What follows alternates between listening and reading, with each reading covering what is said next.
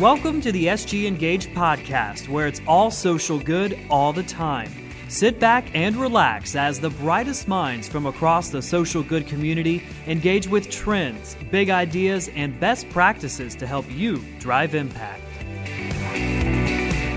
Hey everyone, this is Rachel Hutchisson, and I'm pleased to welcome you to the SG Engage podcast. I'm here today with Bobbi Silten, who is the managing director of the Shared Value Initiative. Welcome, Bobbi. Thank you. So, Bobbi, let's just start at the very beginning. Can you tell us a little bit about yourself and then also what the Shared Value Initiative is?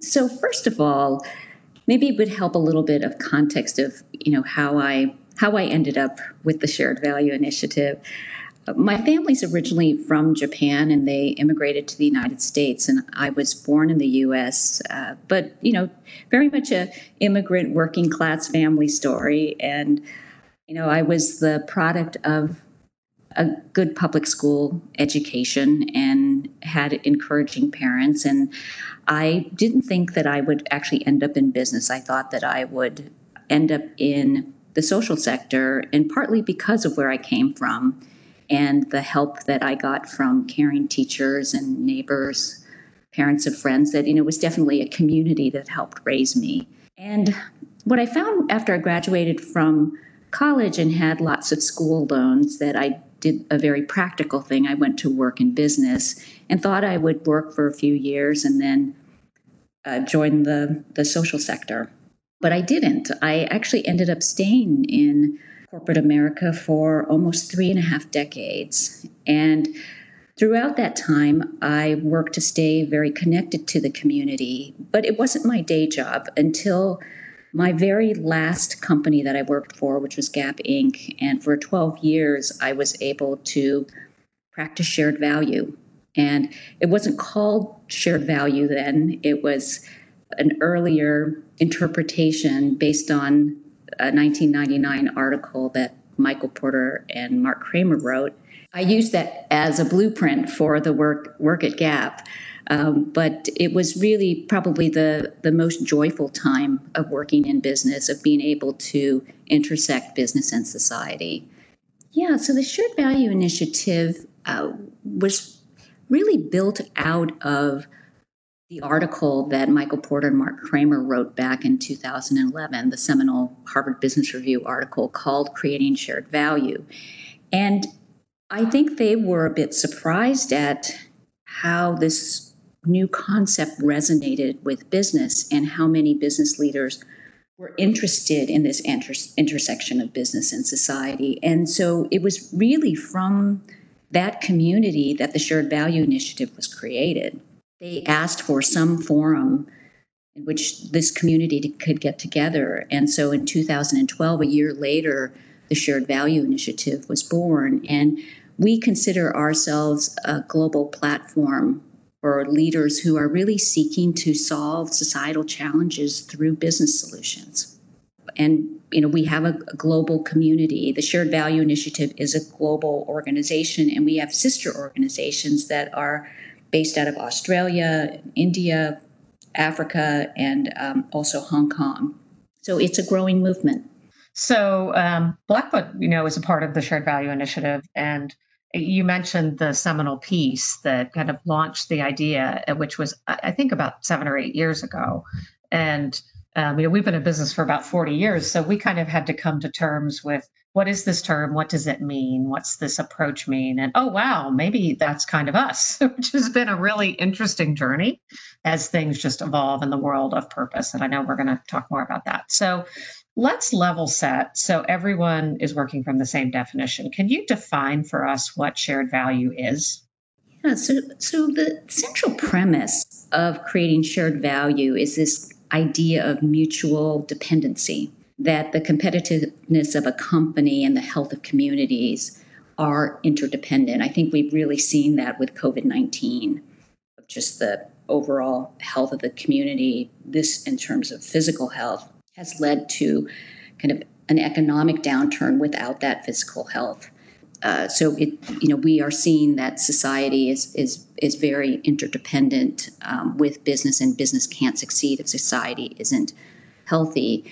You know, if you look at the the definition uh, of shared value and how it was defined by Porter and Kramer, they talk about it as practices that enhance the competitiveness of a company while they simultaneously advance the economic and social conditions of communities in which it operates. There's some great examples out there of of companies that are are doing this. Uh, one of the ones that I love is Discovery Health. They're actually company that was founded as a shared value company, and uh, they're an insurance company, and they looked at the prevalence of lifestyle related illnesses, and they used behavioral economics and clinical science to encourage and reward their members to do things like exercise more, eat healthier, manage their stress. And as a result, the members were healthier, they lowered their insurance premiums, and Discovery Health lowered their costs. And that's a really great example of what shared value looks like in action. Yeah, that is a really great example. So you just had a big moment relatively recently. The Shared Value Initiative uh, published something called the Purpose Playbook. So, what's it all about? Both the purpose of the playbook and also the need that you're trying to address. So, yeah, the Purpose Playbook. So, this was interesting. I joined the Shared Value Initiative in late summer 2018. And when I came on board, the team was already starting to look at the how of shared value. That uh, there were lots of questions about how do you do this? They had gotten beyond the why of shared value. And the first time I met Michael Porter, he said to me, The most important work you could be doing now for the shared value movement is to focus on the how, because a lot of companies are embracing this idea, but they're getting stuck in the actual doing of the idea. So we started this work, and at the same time, we recognized that companies were starting to talk more and more about purpose. And we felt we needed to step back and say, how does shared value sit in this broader conversation around purpose? And we think that companies having purpose, a purpose beyond profits, is really important. And we're glad to see the rise of, of those declarations and also declarations from organizations like the Business Roundtable and the World Economic Forum. But we also realize that we have to move beyond the words of purpose and we have to figure out the way we can activate that and how can these companies be more purpose led and so what we did was we looked at the portfolio of practices that a company could practice to be more purpose led and it could include things like having clarity around your values having progressive employee relations practices, uh, practicing good governance. Like those are some of the other things that go into being a purpose led company. But we think that shared value plays a really important and critical role because it levers the core business. And when you lever the core business, you can actually scale how you impact society. You can use your innovation engine. And you can do all of this while creating distinction for your company, which will hopefully generate more income and profit that will allow you to then invest more back in the community. So we built this playbook to help demystify purpose and to help practitioners put it into practice and then really you know double click on shared value and how shared value as this most powerful practice is actually done so that's a little bit of the background of how we ended up getting to this thing called the Purpose Playbook and the role that shared value plays. Yeah, the, the language is so interesting, but sometimes can be a barrier. And I, I love the focus on purpose because people seem to just understand it much more quickly. But you know, I'm a corporate social responsibility professional. I work in sustainability. I do all these different things. I work in philanthropy, and it's sometimes hard to to pick the one right word. But in many companies, you know, CSR and philanthropy were things that were considered to be kind of on the side, or I used to say like down the street and around the corner from the main business. And not just, this isn't just about pulling CSR and our giving and volunteerism and all of that into the heart of the business. It's about being much more deeply intentional about what you actually do as a business, what you produce, how you produce it, um, how you govern, how you treat your people. It's about everything. That's right. That's right. And and I think that I think that it it puts all of these things into better context and relationship. And each company is going to be different. You know, this is, you know, our whole philosophy in building this playbook is that it's not a cookie cutter approach. Each company is different. It has its own culture. It has its own assets. Um, it has its own issues that are relevant to the success of the business. And so we really wanted to create this as more of a guide that the user could say, this is how I can now filter it through my company, but these are the questions I should be asking. These are the practices I should be thinking about. So that was really the kind of grounding philosophy in how we built this tool.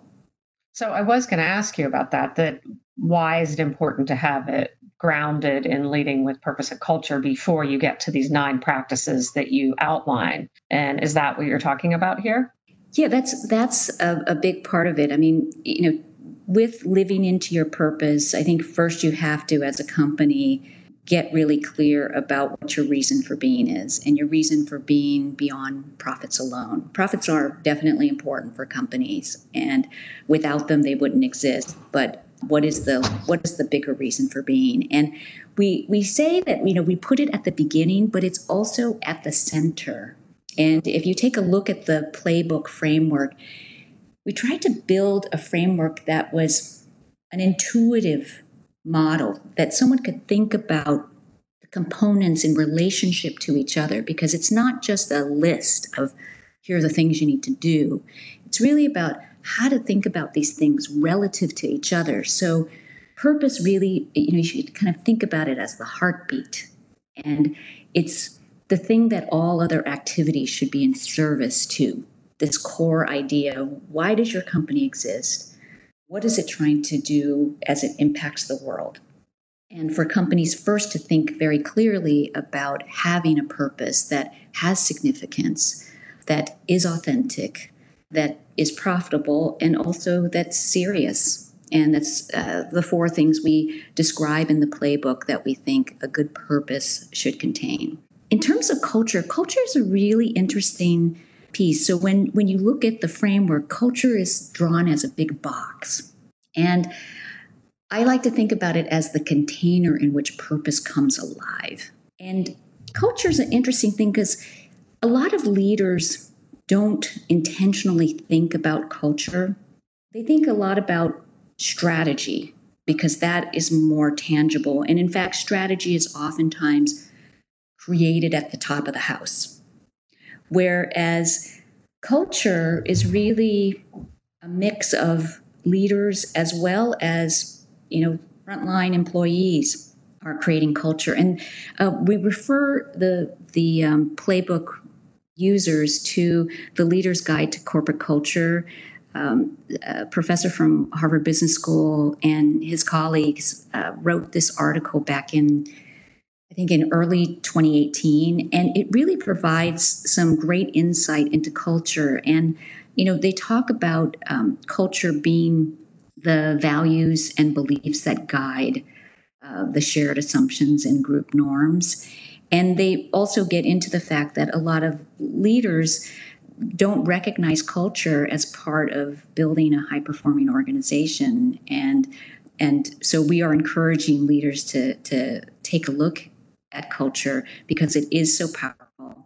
And I'll just give you an example in the shared value context that let's say your culture is very short term oriented and it's hard for you to think beyond the next quarter or you know mm. next year and you know practicing shared value that it it's a medium to longer term endeavor as is purpose um, these things don't happen overnight so it's hard i think to try to drive to purpose if that's your company culture. On on the positive side, let's say you have a, a culture that's really collaborative, you know, both internally and externally, and that's great for shared value because shared value should be um, bringing in stakeholders internally and externally. And so there, there's an example of where culture can be really powerful, helping you achieve that. And so the more a leader can understand the cultural dynamics of their organization, the more they can use it or start to dial down the things that are getting in the way.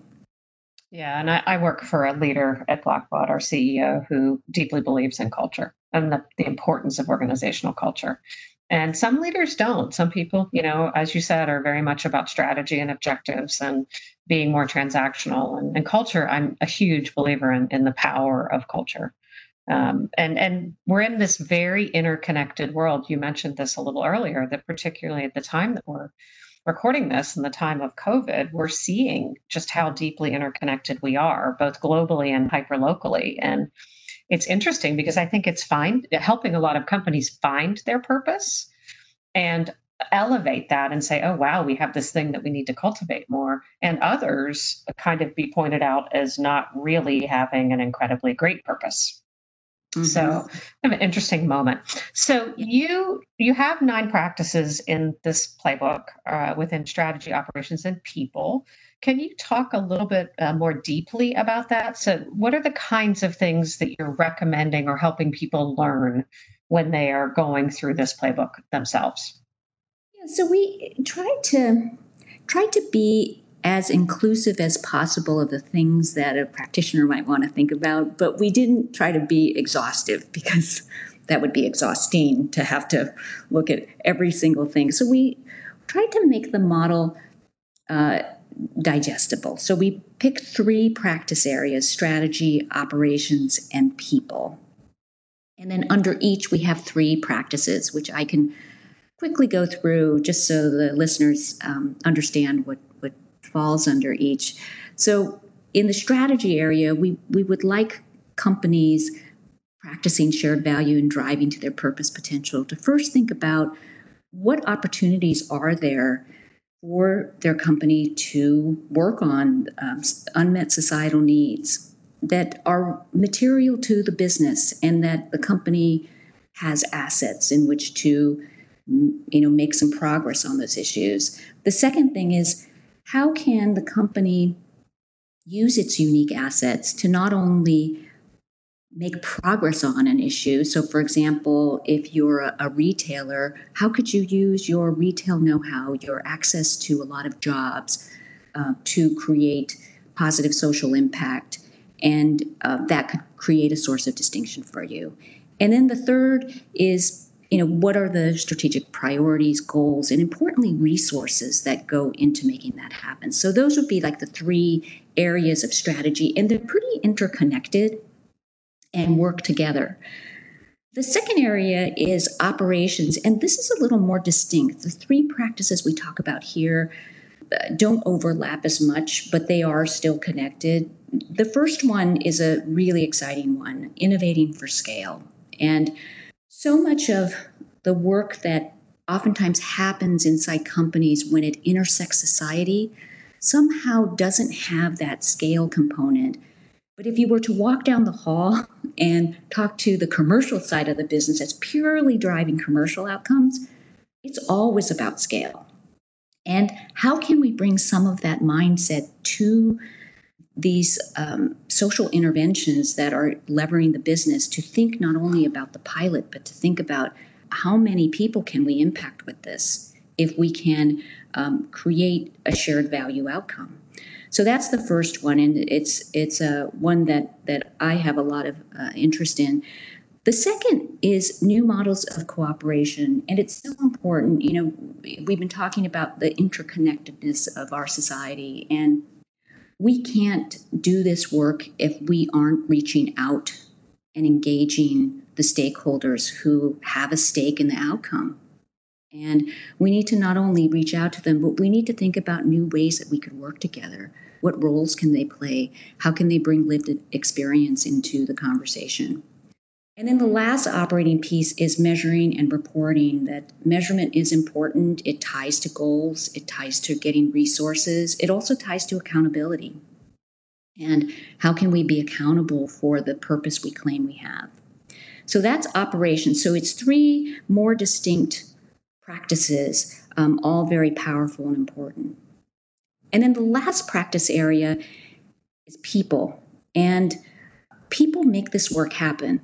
And without them, we can't achieve our objectives.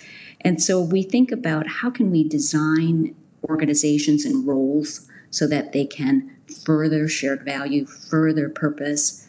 How do we attract and acquire and develop talent? once we have them and also for you know like a company like yours who adopted shared value after it had been around for 30 years how do you give current employees new skills new job scopes. This is not about just importing talent. This is really about transforming transforming talent that helps to transform an organization. And then finally engagement and communications. And this is broader than inside your company um, thinking about engagement with all stakeholders. And one stakeholder that we feel is really important to be more effective in communicating to is the investment community, because uh, oftentimes companies don't have as long a term thinking if they're feeling a lot of pressure to deliver short term outcomes from a financial standpoint. So we think that this engagement and communications is really critical. And Mark Kramer has been doing a lot of thinking on this front with Michael Porter, and um, we're going to continue to share information about how to be more effective in communicating to investors. So hopefully that kind of gave your listeners a little bit of a drive by. Yeah, so I want to ask a couple things. Um, but first, so this is really great, helpful information. Does someone have to be a member of the Shared Value Initiative to take advantage of this? No, that's the short answer. We made a decision, particularly based on all of the challenges that our society is facing. And we had no idea that we would be launching the playbook in the midst of a pandemic. And then shortly thereafter, at least in the US, uh, be confronting uh, racial violence and racial inequity in, in the way that we have, that we had no idea this tool would be coming out during this time. But we wanted to make it available to everyone and anyone. Um, the one thing that we are reserving for members of the Shared Value Initiative is that um, we have some specific exercises, and I'll, say that there's a group of things. We have specific exercises that go deeper into how do you apply the playbook, um, and also uh, they can participate in learning cohorts as part of their membership. Um, and then we've also created a PowerPoint for them so that as they advocate internally, they have some tools to use um, in, internally. But the playbook itself, the really the the meat of the idea is available fully to the public. So, what is the most important takeaway you want companies to know from this work that you're doing? I think the most important takeaway is that your words matter, and you have to put your words into practice purpose without practice doesn't have much meaning. And we want to help companies realize their purpose potential.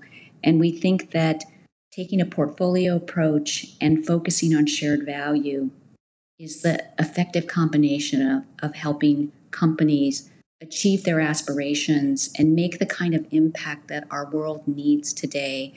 We're not going to change things without the private sector. And I feel really passionate about this. And I feel passionate that if companies can align their ideals and their desire to create change with the ability and know how to create that change, that we can make some real progress. Yeah, I, I completely agree with you. I think we need all organizations at the table. We need everybody, that interconnectedness. And, and often companies are not thought of in that um, context in a way that really surprises me. You know, it's the the doing good of the world is left for a different sector, and and I don't think that's right. I think it's all of us. Um, so, final question: Where can people go to get more information if they want to learn more?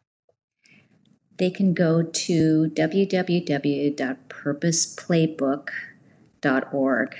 Um, that's where they can download the playbook.